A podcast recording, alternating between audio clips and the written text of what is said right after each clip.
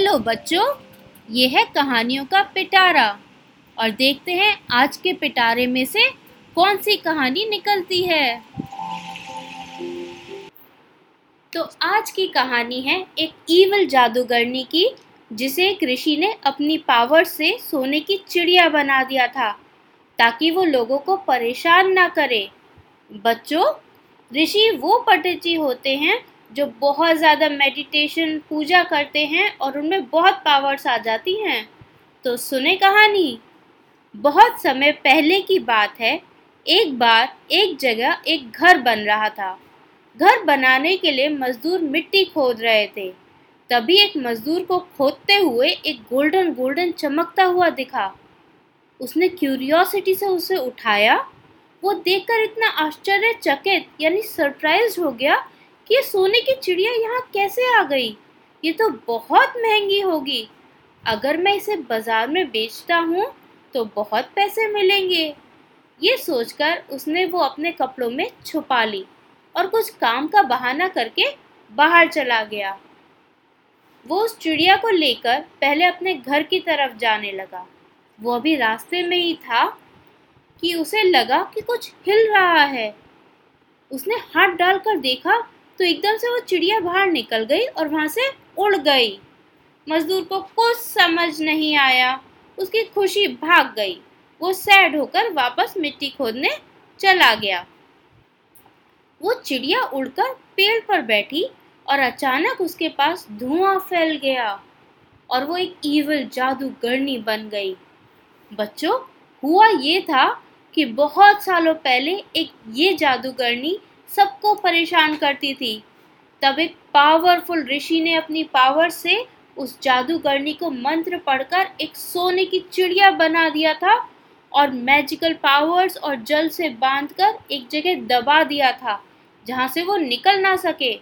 और आज घर बनाने के लिए मिट्टी खोदते हुए उस मजदूर ने उसे वहाँ से निकाल दिया तो जादू खत्म हो गया और वो वापस जादूगरनी बन गई। वो ऋषि अब बहुत दूर हिमालय के ऊपर तपस्या, यानी मेडिटेशन कर रहे थे। जैसे ही वो जादूगरनी आज़ाद हुई, उन ऋषि की आँख खुल गई। उन्हें एहसास हो गया कि वो इविल जादूगरनी फिर से आज़ाद हो गई है। उधर जादूगरनी इतने साल बाद वापस आज़ाद हुई थी, वो अपनी पावर्स बढ़ाकर ऋषि से ज़्यादा पावरफुल बनना चाहती थी। ताकि इस बार ऋषि उसे ना पकड़ पाए। उसे अपनी पावर बढ़ाने के लिए बहुत सारी चीज़ें चाहिए थी। वो चीज़ों को जल्दी जल्दी इकट्ठा करने में लग गई।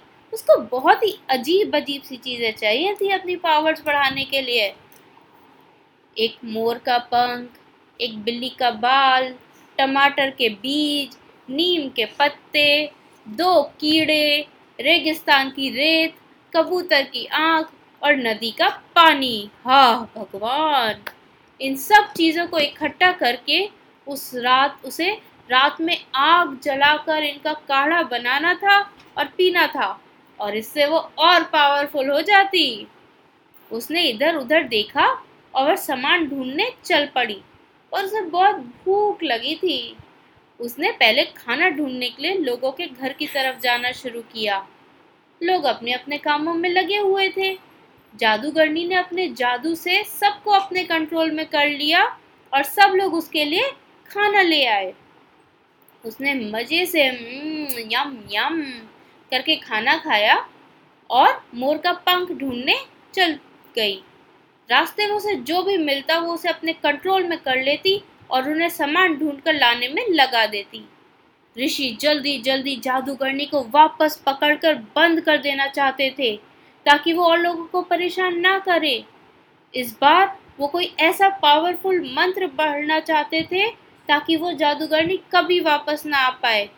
वो अपने मंत्र के किताब में और पावरफुल मंत्र ढूँढने लगे और साथ ही सभी देवताओं की पूजा करने लगे ताकि वो उनको पावर्स दे।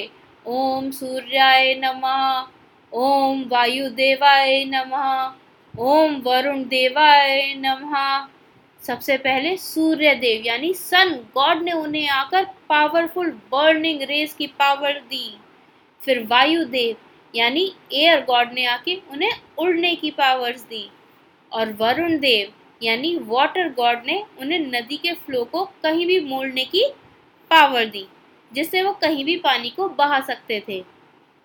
इतने ऋषि ने एक पावरफुल मंत्र भी ढूंढ लिया था। अब उन्होंने वायुदेव की पावर यूज़ करके उड़कर वहाँ पहुँच गए, जहाँ वो जादूगरनी थी। जादूगरनी अपना सारा सामान कलेक्ट कर चुकी थी और अपना पावर पोषण पीने ही वाली थी कि ऋषि वहाँ आ गए और उन्होंने सन गॉड के पावर से अपना मंत्र पढ़ते हुए उस इविल जादूगरनी को जला दिया और जल्दी से वहाँ वाटर गॉड की पावर यूज़ करके पानी की दहारा में उस जादूगरनी को बहा दिया। उस जादूगरनी के खत्म होते ही सब लोगों पर से उसका कंट्रोल भी खत्म हो गया। सबने ऋषि को हाथ जोड़कर थैंक यू बोला। तो बच्चों, ये थी आज की कहानी। तो कैसी लगी ये कहानी? अब अगली कहानी कल सुनेंगे।